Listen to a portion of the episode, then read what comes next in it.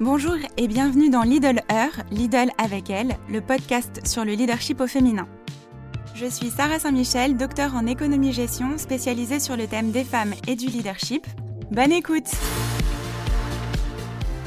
Aujourd'hui, nous recueillons les témoignages de Céline Tadiello, directrice des services RH du siège social et du contrôle de gestion sociale chez Lidl France, et Violaine de Philippis, avocate engagée pour le droit des femmes et engagée pour l'entrepreneuriat féminin. Bonjour à toutes les deux et merci de votre présence. Bonjour. Bonjour Sarah. Alors merci d'être là. Aujourd'hui, le thème du podcast est de dresser un panorama sur l'égalité salariale et nous verrons que c'est toujours un travail en cours. Euh, nous allons nous nourrir de vos parcours, de vos engagements militants pour essayer de dresser cet état des lieux. Et alors on va commencer, Violaine. Est-ce que tu peux nous expliquer ton parcours? Je suis avocate depuis euh, maintenant 10 ans. J'ai choisi euh, de m'engager pour les droits des femmes à titre euh, exclusivement bénévole. Donc, c'est-à-dire que tout ce que je fais pour l'égalité femmes-hommes n'est pas la partie rémunérée de mon travail. Et à côté de ça, du coup, ma carrière, on va dire, qui me permet de vivre, c'est d'aider les paramédicaux, notamment donc les infirmières. on sait que c'est une profession, il y a beaucoup de femmes, à gérer leur cabinet, puisque j'ai une formation en droit des entreprises, donc ça va être structuration de leur cabinet, de leur entreprise libérale, volet contractuel, etc. J'ai vu que tu avais commencé par le droit des affaires. Qu'est-ce qui a fait que tu as décidé de t'engager bah, pour la cause des femmes? C'est un milieu avec beaucoup de, clientèle euh, hommes d'affaires, donc euh, qui s'attendent à être conseillés par un avocat de, qui a la quarantaine. Moi, j'ai commencé, j'avais moins de 5 ans. Donc, souvent, on m'a dit Ah, mais le fait d'être conseillé par une jeune femme, est-ce que ça va pas desservir mon dossier? Donc, ça a commencé un peu comme ça, cette prise de conscience. Ensuite, le fait que j'avais envie de donner du sens aussi. Il n'y a pas forcément beaucoup de sens dans les dossiers que vous voyez passer. Et puis, après, c'est des, euh, des choses euh, dans le cheminement de ma carrière, notamment le fait que j'ai dû dissimuler ma grossesse pendant quasiment 7 mois, que quand ça a été su, alors même que j'avais atteint mes objectifs, euh, on m'a dit que gouverner, c'était prévoir, que j'aurais dû le dire. Et donc, en fait, ça a été très mal pris. Puis j'ai décidé de me mettre à mon compte euh, entièrement et euh, de réfléchir voilà ce que je voulais faire de mon exercice. Et c'est comme ça que euh, j'en suis arrivée à faire ce que je fais aujourd'hui. D'accord, donc un parcours euh, remarquable. Quand tu prends des décisions, quand euh, tu bah, voilà, as voulu cacher ta grossesse, tu étais jeune et que c'était pas facile pour toi, qu'est-ce qui fait qu'à chaque fois tu rebondis Et quel est ton moteur en fait? Alors d'abord, je pense que le moteur il était financier quand même parce que euh, finalement il y a le fait qu'il bah, n'y a pas le choix et qu'il faut arriver à assurer derrière. Donc c'est aussi ça qui a fait que j'ai peut-être pas flanché parce qu'en en fait j'avais vraiment pas le choix. Je me suis toujours dit l'indépendance financière dans la société actuelle capitaliste, c'est indispensable. Et donc voilà, pour moi, l'image d'une femme indépendante financièrement, c'était très important et c'est peut-être aussi ça qui m'a aidé à tenir les épreuves, tout en réfléchissant à comment l'être, tout en respectant mes, valeurs. Donc ça n'a pas été facile. Hein. J'ai même raccroché la robe un an euh, après euh, cet épisode. Donc quand j'ai quitté mon, cabinet en montant le mien, j'ai pris une pause, oui, de 10 mois, je dirais, pour réfléchir. Et j'ai pu le faire aussi parce que voilà, j'avais un peu d'argent de côté grâce à mon précédent exercice professionnel. Donc euh, prendre le temps de réfléchir sur ce qui nous convient, sur nos valeurs, et puis de réavancer et, et garder cet objectif d'indépendance financière. Finalement, pour une femme, euh, ne pas avoir de revenus et euh, dépendre euh, de quelqu'un, donc qui est généralement d'un homme dans ces schémas, eh ben, c'est la porte ouverte à ne pas pouvoir partir en cas de violence conjugale, se retrouver dans des situations de précarité extrême, notamment les, les mères isolées. Donc effectivement, l'indépendance économique me semble être le cœur du problème, en tout cas actuellement. Tout à fait. Céline, tu es euh, directrice des services RH au sein du siège social et du contrôle de gestion sociale chez Lidl. Est-ce que tu peux revenir sur ton parcours? Moi, parcours complètement différent. Euh, j'ai intégré l'entreprise il y a pratiquement 12 ans. Euh, donc à peu près deux ans après euh, l'obtention d'un diplôme classique euh, d'école de commerce. Donc j'ai intégré l'entreprise sur un poste de responsable vente secteur. J'ai occupé ce poste-là pendant à peu près deux ans et au terme des deux ans, du coup, j'ai pu évoluer sur le poste, on va dire supérieur, de responsable vente régionale. C'est-à-dire qu'à ce moment-là, je, manageais plusieurs responsables vente secteur. Du coup, j'ai intégré, on va dire, le top 200 de l'entreprise, le groupe, on va dire, des cadres supérieurs de Lidl France en direction régionale. J'ai fait ça pendant à peu près deux ans et finalement je me suis rendu compte que ce qui me plaisait le plus dans mon job, euh, outre euh, la partie vente et commerciale, c'était vraiment l'aspect humain, donc vraiment les RH. Et finalement j'ai intégré la DRH euh, il y a maintenant cinq ans sur un poste de, à l'époque, directrice du recrutement national et de la marque employeur. Et là, depuis à peu près 4 ans, j'occupe le poste du coup de directrice des services RH du siège, donc je gère les services RH du siège social. Et en parallèle, je gère aussi le contrôle de gestion sociale, qui lui a plus une résonance nationale, puisqu'on travaille du coup sur toute une série d'indicateurs RH pour les 45 000 salariés de, l'entreprise. C'est super intéressant ton parcours parce que bah, tu es passé des ventes au RH. Euh, toutes les entreprises ne le permettent pas de cette transition. Est-ce que tu as été accompagnée par Lidl? Oui, alors, euh, donc pour le coup, moi je suis vraiment un bébé Lidl, hein, puisque ça fait presque 12 ans que j'y suis. Euh, l'entreprise, elle est vraiment top. Et je ne dis pas ça juste parce que j'en fais partie aujourd'hui, mais parce que c'est une entreprise qui vous permet de passer d'un poste à l'autre dans un domaine qui est complètement différent à partir du moment où vous montrez que vous avez envie aussi de le faire et de vous investir. Il y a des parcours de formation euh, qui existent pour la majorité de, nos postes et qui font que les compétences que vous n'avez pas aujourd'hui, ben, on vous aide à les acquérir, soit par de l'interne, soit par de l'externe.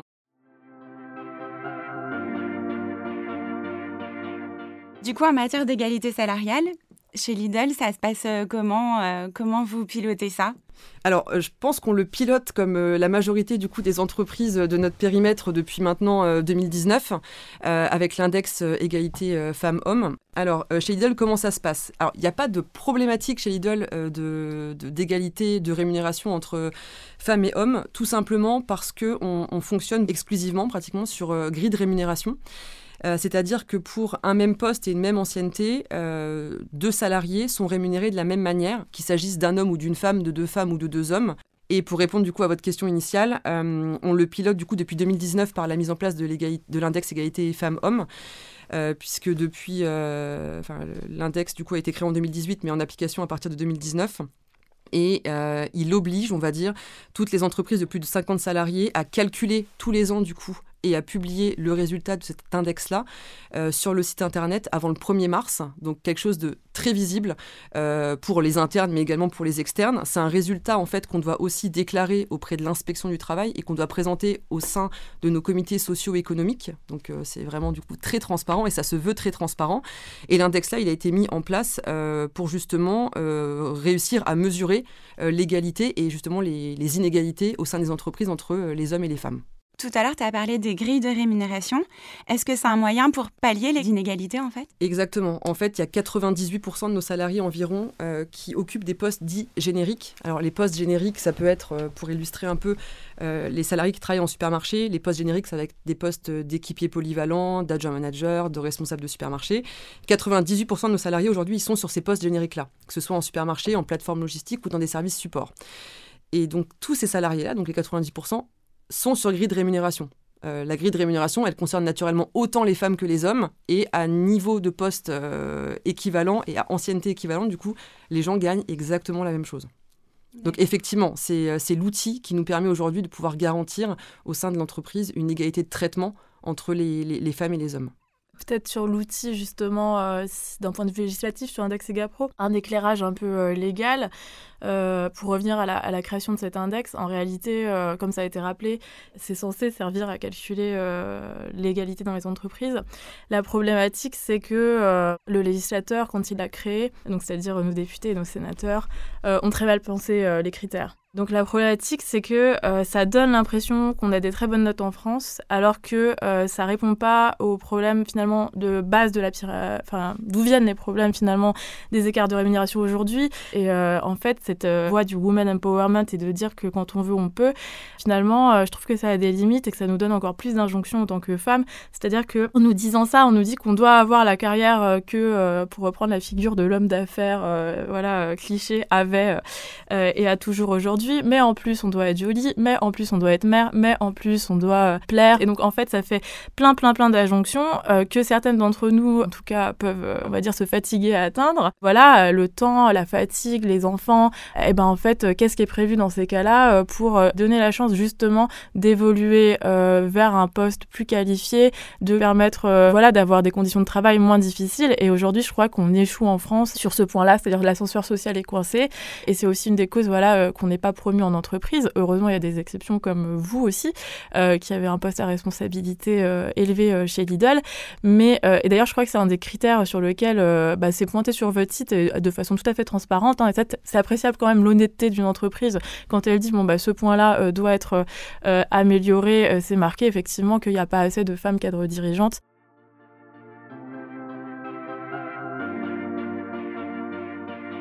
J'avais avec euh, Alban Gaillot, qui était députée, c'est notamment celle qui a fait réformer euh, l'interruption volontaire de grossesse, qui a fait rallonger le délai d'IVG quand elle était en mandat. On a aussi travaillé sur Index Egapro en déposant une proposition de loi pour réformer les critères, pour essayer de les améliorer. Euh, bah, évidemment, vu le calendrier parlementaire, on n'a pas eu le temps. et puis de toute manière, ça n'a pas été agendé assez rapidement à l'Assemblée, donc ça n'a pas été adopté. C'était quoi l'objectif? L'objectif, c'était de correspondre un peu plus à la réalité. Donc, euh, bah, par exemple, euh, de prendre en compte euh, la question des temps partiels dans les calculs, d'augmenter la sanction des entreprises qui ne respectent pas l'index, que pour l'instant, il y en a quand même quelques-unes qui n'atteignent pas les notes minimum et elles sont pas sanctionnées automatiquement. Soyons honnêtes. ça ne veut pas dire que les entreprises sont malhonnêtes toutes et qu'elles cherchent toutes à faire de la pub dessus.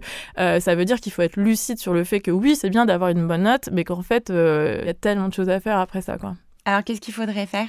Quelles seraient les propositions pour, euh, pour encore améliorer les choses? En entreprise? Oui, par bah, exemple. je pense qu'effectivement, c'est s'interroger sur les, les conditions euh, des emplois les plus précaires et des salaires les plus bas. Euh, maintenant, effectivement, il y a toujours la logique de rentabilité en entreprise et, euh, évidemment qu'une entreprise doit faire du bénéfice, sinon, sinon elle n'est pas viable. Mais euh, c'est s'interroger finalement sur la possibilité de monter les rémunérations les plus basses, la possibilité de réfléchir aux écarts entre les rémunérations les plus hautes et les rémunérations les plus basses. Du coup, pour rebondir sur ce que Violaine a dit, chez Lidl, est-ce que vous allez au-delà de l'index d'égalité alors, on est toujours en train de travailler, nous, sur notre index, parce que même si on ne doit pas se réjouir de la note qu'on a à l'index, on est quand même hyper fiers euh, d'avoir une bonne note pour le coup, parce qu'on, depuis pratiquement la création, on a une note de 94 sur 100, qui pointe, en fait, euh, du coup, malheureusement, les mêmes problématiques, on va dire, depuis le lancement de l'index. Et c'est effectivement, comme le disait Violaine, ça met du temps aussi à, pour pouvoir s'améliorer. Nous, la, problématique qu'on a, c'est effectivement sur euh, les plus hautes rémunérations de l'entreprise, où là, on observe sur la catégorie, on va dire, cadre supérieur, cadre dirigeant, un décroché en termes de répartition euh, femmes-hommes, puisque par exemple sur la population euh, cadre supérieur, cadre dirigeant, on est à peu près à 25% de femmes, et au niveau du COMEX, on est à 20% de femmes. Donc effectivement, on est encore loin sur cette catégorie-là, mais cette catégorie-là ne représente pas la majorité de nos salariés. Euh, ce qu'il faut surtout retenir, c'est que pour toutes nos populations jusqu'au niveau cadre inclus, on n'a pas de problématique de répartition femmes-hommes. Là où il y a un décroché effectivement qui s'instaure, c'est quand vous passez le cap au-dessus. Euh, et là, je rejoins aussi Violaine euh, sur euh, l'atteinte des postes à responsabilité qui demande quand même beaucoup d'engagement professionnel mais personnel, parce qu'effectivement, il n'y a pas de problématique quand vous n'avez pas encore d'enfants, quand vous commencez à avoir des enfants et de devoir concilier vie pro, vie perso. Alors ça, peut rester un concept, hein, mais il faut aussi pouvoir bah, l'imposer à son entreprise, on va dire, intelligemment, mais il faut, il faut pouvoir Enfin, il faut se dire aujourd'hui que si je veux un job à responsabilité et que je veux une famille, parce que j'ai pas à choisir entre les deux, bah, ça va quand même me demander une certaine gymnastique organisationnelle, gymnastique charge mentale, et il faut que mon employeur soit OK aussi avec ça. Et aujourd'hui, encore une fois, je ne suis pas en train de promouvoir Lidl, mais je, moi, j'ai jamais rencontré de, frein par rapport à ça, en tout cas euh, aujourd'hui. Toutes les deux, vous avez évoqué le fait que vous avez des enfants. Ça se passe comment pour vous, cette gymnastique? C'est de la gymnastique. alors oui, alors moi je, suis maman de, deux petites filles du coup en bas âge, donc euh, un an et quatre ans. Donc euh, c'est vraiment euh, repenser complètement hein, son organisation perso et pro aussi, et faire en sorte, alors ça c'est toujours ce que je me donne comme objectif, mais quand, je suis au travail, j'essaye vraiment d'être focalisée au travail. Quand je suis à la maison, je coupe le téléphone et je ne fais pas mes mails quand je suis avec mes filles à côté pour être efficace, parce que j'ai déjà essayé de faire les deux en même temps, et en fait c'est déceptif au niveau du travail, mais c'est aussi très déceptif par rapport, par rapport à mes filles. Euh, donc c'est une grosse organisation. c'est avoir la chance, je sais que tout le monde l'a pas, mais en tout cas moi je l'ai, d'avoir le papa qui est du coup hyper présent, qui a aussi un poste à responsabilité et qui s'occupe autant, autant que moi en fait bah, de la gestion opérationnelle des filles et d'éducation. mais voilà, c'est beaucoup la course. Euh, c'est la fatigue aussi, il hein, ne faut, pas faut pas se le cacher. Mais bon, je, je, me dis que c'est le prix à payer malheureusement pour, euh, pour pouvoir euh, avoir les deux. Quoi. Un poste qui me plaît à responsabilité, ça c'est sûr, et aussi une vie de famille parce qu'il n'y a pas à choisir entre les deux. Et toi, Violaine? Bah, Je pense que effectivement c'est une gymnastique, mais qui est induite par plusieurs euh, choses. Je crois qu'il y a l'éducation, parce que en réalité, si on apprenait aux garçons et aux filles dès l'école, enfin en tout cas qu'on les sortait un peu des stéréotypes, effectivement on ne serait pas en train de dire que c'est une chance d'avoir un, un conjoint euh, qui s'occupe aussi des enfants, euh, terme que j'ai aussi employé, hein, donc c'est pas du tout un reproche, mais c'est-à-dire qu'on dit, on dit tout, ouais, euh, voilà, c'est une chance, mais en réalité c'est normal, ouais. Et ça, ça, effectivement, ça prend racine dès l'éducation. Le Haut Conseil à l'égalité pointait encore récemment que euh, quand on regardait euh, l'école, ça reflétait très bien les biais sexistes euh, dès le plus jeune âge. Je ne pense pas qu'il y ait une volonté des profs de reproduire les biais sexistes, hein, au contraire. Mais finalement, on baigne tous dans, la société voilà, dans laquelle on est. Et si on ne prend pas ce recul-là de dire, mais en fait, là, est-ce que je ne suis pas en train involontairement de inciter ma fille ou mon fils à plutôt faire ça aussi, ou de la complimenter plus sur ça aussi, ou de l'inciter à jouer plus à la poupée? En fait, on va jamais y arriver. Donc je pense que ça prend vraiment... C'est très des tâches prend source dès l'enfance. Et ensuite, par rapport aux entreprises et à leur rôle, je pense aussi que le législateur a quelque chose à faire euh, pour réfléchir autour du congé paternité. Alors c'est sûr que ça a évolué ces dernières années, mais je trouve pas assez. Euh, je suis assez partisane de l'idée de dire que tant qu'on force pas avec un grand coup de pied dans la fourmilière, rien qui change. Donc euh, moi, je serais plutôt d'avis de dire que le congé paternité doit être allongé et obligatoire pour qu'en fait, il n'y ait plus le choix et qu'il n'y ait plus un calcul de se dire ah bah monsieur gagne plus, donc c'est il va revenir travailler plus tôt, euh, voilà. Donc en fait, pour lutter contre tout ça, je crois que rallonger le, le congé paternité plus et le rendre obligatoire au-delà du délai euh, minimum actuel, euh, de pas laisser l'option, en fait, c'est c'est agir sur la répartition des tâches et donc agir sur la charge mentale des femmes, donc moins les bloquer au niveau de l'évolution de carrière. Mais on avance certes, mais on avance à petits pas. En fait, il faut pas oublier que tout ça est très récent, malheureusement. Oui, c'est une évolution des mœurs. En matière d'égalité salariale, vous pensez que ça évolue comment? En France? Vous avez une idée? Alors, si on se base juste sur, euh, sur l'index, pour moi, ça évolue quand même bien, parce que si, alors, nous, on se compare toujours euh, chez Lidl aux entreprises de plus de 1000 salariés, parce que du coup, c'est notre groupe, puisqu'on est plus de 45 000. Euh, depuis sa création jusqu'à 2023, l'index a, très bien évolué au final, alors peut-être pas assez, mais en tout cas, au niveau purement du calcul, strictement du calcul, l'index, il a pris 7 points uniquement sur, sur ce périmètre-là. Donc on peut dire en tout cas en théorie, qu'il y a une amélioration. Euh, en tout cas, moi, je le vois en interne euh, chez Lidl parce qu'il y a quand même beaucoup plus de choses qui sont faites aujourd'hui pour, euh, promouvoir les femmes et faire en sorte que les femmes accèdent à des postes qui sont encore aujourd'hui plus représentés par les hommes, de fait. Hein, Ce n'était pas une volonté de l'entreprise, mais quand vous prenez la catégorie cadre supérieur, cadre dirigeant, il y a des métiers comme le poste de responsable RH régional où il y a 60% de femmes. Donc là, on a envie de se dire RAS. Par contre, vous avez des postes à l'opposé, comme les postes de responsable régionaux ou les postes de responsables immobiliers régionaux, où on est encore entre 8 et 15 de femmes. Donc c'est des métiers qui attirent moins euh, les femmes. C'est pas des métiers qui sont interdits aux femmes dans l'entreprise, hein, au contraire, euh, mais c'est des métiers qui sont, je pense, plus méconnus.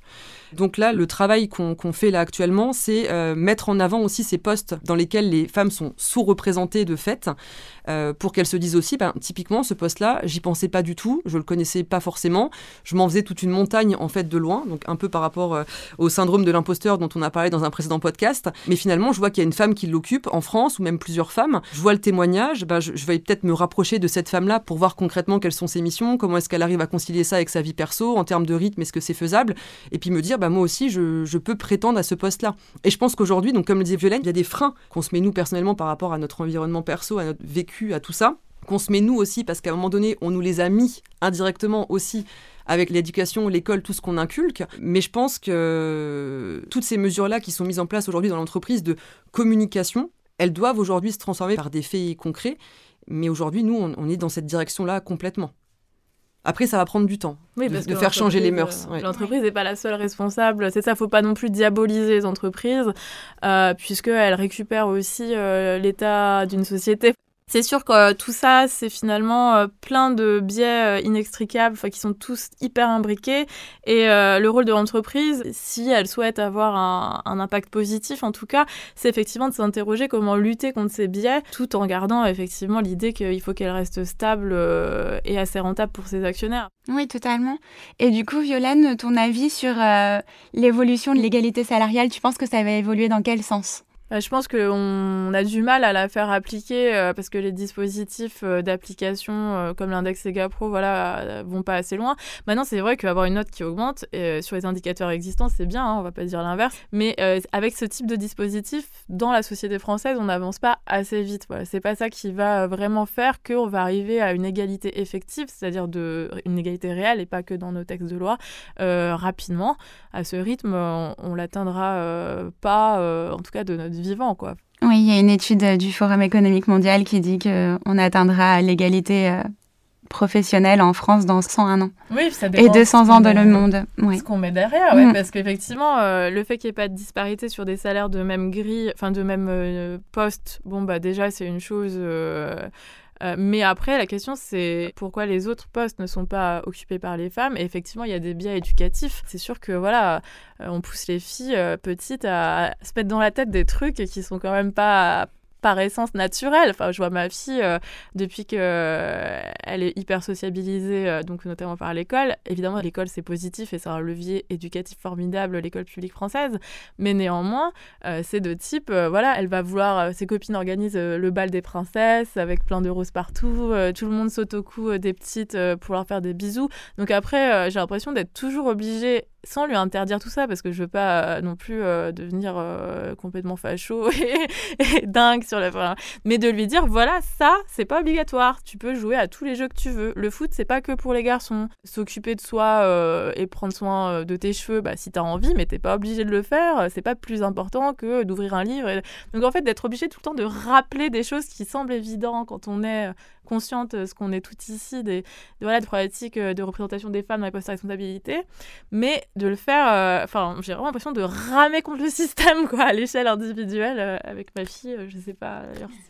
C'est marrant parce qu'avant d'enregistrer le podcast et en t'attendant, du coup, on parlait avec Sarah, effectivement, de de toutes les représentativités qui peuvent commencer du coup dès l'école maternelle et nous on était plus sur le pas de patrouille. Ah oui, pas de patrouille. Voilà, mais en se, en se, disant, tu vois, même pas de patrouille, alors la, réflexion de ma fille c'était vraiment ah pas de patrouille c'est pour les garçons. Euh, non, en fait c'est pour, c'est pour tout le monde, c'est un dessin animé, donc déjà là tu te dis, mais après tu te dis pourquoi elle pense ça? C'est parce qu'en fait, alors là ça n'a rien à voir avec le thème, mais dans l'équipe des pas de patrouille, tu n'as que deux filles. Ah ouais, une versus, versus le chef des pas de patrouille qui est un garçon et le reste des, des chiens qui sont des, des garçons. Et tu te dis pourquoi déjà là, il y a que deux filles? Et, déjà là, tu te dis, ben, les filles s'identifient du coup à la fille du groupe, mais c'est pas.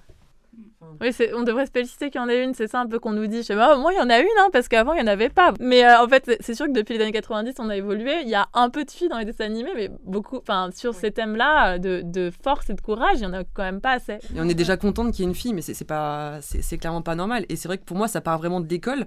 Et moi, moi, je me suis toujours dit, ma mission, avec les filles, c'est plus de se dire, il faut pas qu'elles se mettent des freins, il faut qu'elles se disent qu'en gros tout est possible. Alors ça peut être des phrases comme ça toutes faites, mais c'est que dans le quotidien, il faut vraiment ne jamais leur mettre de limites pour pas commencer déjà aujourd'hui à les mettre dans des cases ou qu'elles-mêmes se mettent dans des cases et se dire que dans leur vie, elles pourront faire tout ce qu'elles veulent. Et le sport, elles pourront faire du foot. Enfin, j'ai pas envie qu'on leur mette, nous, des limites. Et limite, moi, je suis, je suis plus à les, pousser à faire un peu des trucs pas, masculins, parce que le foot, c'est pas forcément masculin, mais à les diriger plus vers des sports comme ça pour un peu inverser la tendance. c'est ça, pour euh, rétablir euh, la balance un peu. pour la rétablir, on est obligé de vraiment ramer, je trouve. C'est hein. ça.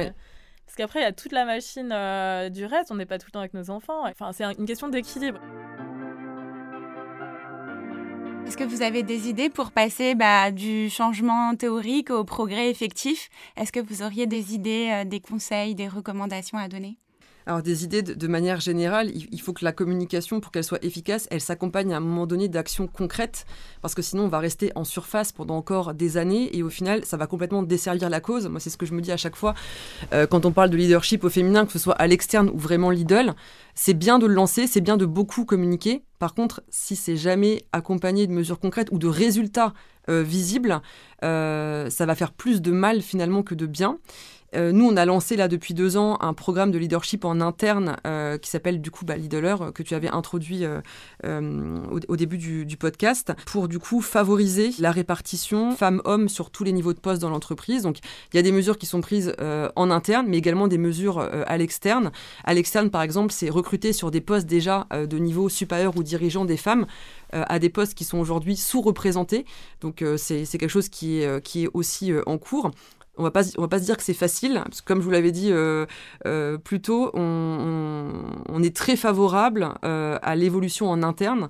Donc faire entrer quelqu'un dans l'entreprise à ce niveau de poste là qui n'a pas occupé en fait tous les postes euh, précédents, euh, ça peut être parfois compliqué. Hein. on l'a déjà vécu en termes d'intégration. Donc les, les, personnes externes ne restent pas forcément parce qu'elles ne sont pas acculturées Lidl aussi, parce que Lidl c'est vraiment euh, un état d'esprit, c'est vraiment une voilà.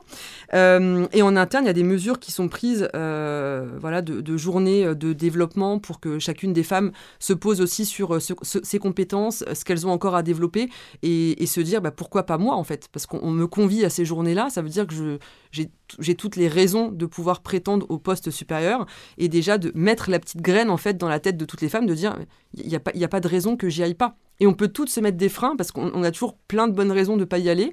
Euh, pas forcément par rapport aux hommes qui sont en face, mais de manière générale, parce qu'on se trouve pas assez bonne sur, euh, sur le moment pour y aller et on trouve qu'on a plein de choses qui, qui vont pas et qui prennent, euh, et qui prennent trop de place par rapport à, ce qui va. Mais je pense que c'est du coup l'évolution des mœurs, mais aussi nous retravailler ce qu'on bah, ce qu'on pense de nous, ce qu'on attend de nous. Euh, voilà, une auto-évaluation aussi un peu plus positive de soi, je pense. Oui. Ouais. Se laisser aussi la liberté de se dire bah oui, je peux y aller. Euh. Exactement. Et c'est une, période, enfin c'est une, une, question de, de good timing aussi.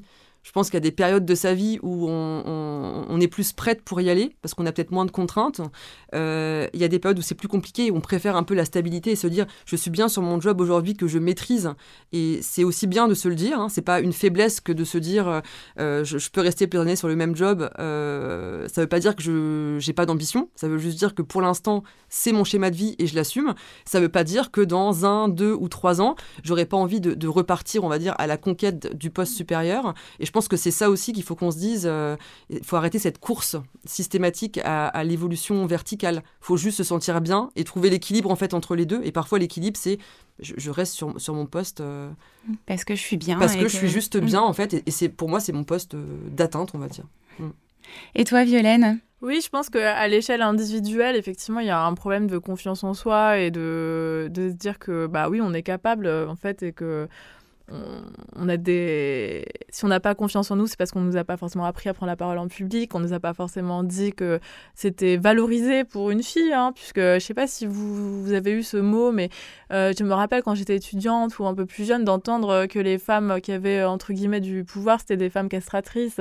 En gros, ça faisait fuir les hommes, que euh, voilà, enfin toute cette finalement euh, idéologie autour du fait que être une femme et avoir un projet de carrière, bah c'est pas, enfin c'est pas être castratrice, c'est juste euh, avoir envie de s'épanouir dans une autre sphère que la sphère privée. Et euh, que si on bloque à le faire, c'est euh, parce qu'on nous a pas forcément dit qu'on en était capable. Donc, c'est à l'échelle individuelle, c'est essayer de faire un travail sur soi en se disant, bah si, je peux y arriver, tout en effectivement se mettant pas non plus la pression comme une dingue, en, disant, non, mais là, j'ai raté mon objectif, donc voilà, je vais jamais y arriver, je suis nulle. Donc, c'est une question d'équilibre un peu compliquée. Et sur l'échelle l'échelle collective, je pense que l'État a un rôle à jouer dans les dispositifs de loi. Actuellement, j'ai l'impression qu'on est dans une dynamique où on empile les dispositifs, notamment l'index. Euh, on les empile, mais euh, ils sont pas assez bien pensés. C'est aussi pour ça qu'on n'a pas des résultats assez euh, efficaces et rapides. je pense qu'il faudrait réfléchir à la façon dont on fait la loi. Je pense notamment là au projet de loi sur les congés menstruels qui est présenté à l'Assemblée nationale. il y a deux projets de loi à l'heure où on parle, enfin proposition de loi, pardon, proposition de loi à l'heure où on parle, puisque ce sont des textes déposés par des députés, donc ça s'appelle une proposition. Euh, pour moi, euh, c'est finalement, ça montre vraiment euh, l'exemple type d'une mesure qui apparaît peut-être bien, parce que ça veut dire qu'on va prendre en compte la douleur des femmes, et ça c'est bien, mais en fait qui est mal pensée, mal faite, et qui pourrait avoir des impacts négatifs, notamment la discrimination sur la hausse dans la carrière, puisque les employeurs pourront se dire qu'une femme va pouvoir poser plus de jours qu'un homme et que donc du coup on va éviter de la euh, promouvoir. Et ça aurait pu être fait autrement. Ça aurait pu être fait autrement et donc mieux. Euh, par exemple, on aurait pu réfléchir à euh, la problématique des jours de carence. Donc, quand on est en arrêt maladie parce qu'on ne peut pas aller travailler, euh, bah, d'être indemnisé dès le premier jour plutôt que de, alors sous réserve d'un plafond pour que ce soit finançable par an, à voir. Mais ça, à la place de dire on va créer un arrêt spécifique sans carence pour les femmes. Voilà. Enfin, en fait, finalement, c'est repenser la façon dont on fait les lois pour faire des dispositifs efficaces, ce qui n'est pas le cas aujourd'hui, puisque on empile les dispositifs et puis euh, les politiques s'en servent aussi pour euh, euh, voilà, pouvoir dire je l'ai fait, j'ai fait ça. Et finalement, c'est un peu la course au féminisme washing, quoi. D'accord. Donc une, une volonté politique plus efficace et plus forte avec des lois euh, plus simples. Et qui ait du sens en fait, qui soit concrètement applicable sur le terrain. Oui, qui, a un, qui effectivement ait un impact euh, immédiat et, et qui n'ait pas d'effets pervers comme la discrimination à l'embauche euh, pour ce qui concerne le, congé menstruel. Et encore une fois, ça ne veut pas dire qu'il faut rien faire pour les douleurs des règles. Hein. ça veut dire qu'il y a des solutions qui seraient mieux à étudier pour éviter une, une forme de discrimination après j'ai entendu dire oui, mais on va pas ne rien faire parce que ça va peut-être discriminer. Bah non, c'est pas, pas la question en fait. L'action, c'est oui, il faut faire quelque chose, mais comment on le fait pour que ce soit bien fait? On compte sur toi alors. Ah, moi toute seule, je sais pas si j'y arriverai. Pour terminer, qu'est-ce qu'on peut vous souhaiter pour la suite, Céline? Qu'est-ce qu'on peut me souhaiter pour la suite? Euh, bah, Que la tendance actuelle, elle continue de progresser. Moi, je, crois beaucoup euh, dans les nouvelles générations aussi, hein, parce que alors, je, n'ai que 36 ans, mais je ne suis plus dans la nouvelle génération. Euh, je me dis que les nouvelles générations, elles sont beaucoup plus, on va dire, libres dans leur tête que ce que nous, on a été. Aujourd'hui, je le vois hein, sur la partie recrutement, les candidats qu'on rencontre, que ce soit d'ailleurs les hommes ou les femmes, là pour le coup, ils n'hésitent pas à mettre en avant leurs contraintes euh, personnel euh, et mettre en avant le fait que l'équilibre vie pro vie perso c'est très important. Mais c'est pas juste important dans, dans le terme. C'est important parce que ben, je dois partir à telle heure tel jour parce que j'ai mon entraînement parce que j'ai ma fille à aller chercher. Et en fait euh, la tendance elle s'est complètement inversée depuis maintenant plusieurs années hein, avec la dynamique du marché du travail et la jeune génération qui hésite pas et aussi depuis le Covid hein, très clairement à venir en entretien en posant sur la table concrètement ben, moi je viens par contre je viens avec tout ce bagage là et si ça vous plaît, tant mieux et on va pouvoir euh, travailler ensemble. Et si ça vous plaît pas, et eh ben c'est pas grave parce que moi ça je, je, transigerai pas par rapport à ça euh, euh, dans, pour mon prochain emploi. Donc moi je, je suis positive en tout cas pour, pour cette génération là. Mm. D'accord, merci. Et toi Violaine, qu'est-ce qu'on peut te souhaiter pour la suite? Bah, effectivement, je, je, rejoins ce qui a été dit, c'est-à-dire qu'il il y a de l'espoir pour les générations futures qui, qui, quand même ont tendance à plus revendiquer cet équilibre et, et en fait juste le respect finalement de leur travail et de poser leurs conditions. Euh, donc moi j'aimerais qu'on avance dans cette voie effectivement et que les femmes finalement arrêtent d'être des sous-hommes puisque ça peut sembler euh, pour plein de gens c'est anachronique cette phrase et les gens disent non mais maintenant c'est bon c'est plus le cas mais en réalité si quand on regarde les chiffres et les stats euh, on a toujours un problème d'égalité donc me souhaiter à moi personnellement je sais pas mais en tout cas pour l'égalité voilà c'est que les mentalités en fait c'est ça c'est que je voudrais que les mentalités évolue parce qu'il me semble que c'est le, les stéréotypes sont le sexisme ordinaire est la base de beaucoup de problèmes. Oui, c'est le nerf de la guerre et c'est ce qui fait que ça évolue si peu. Merci beaucoup.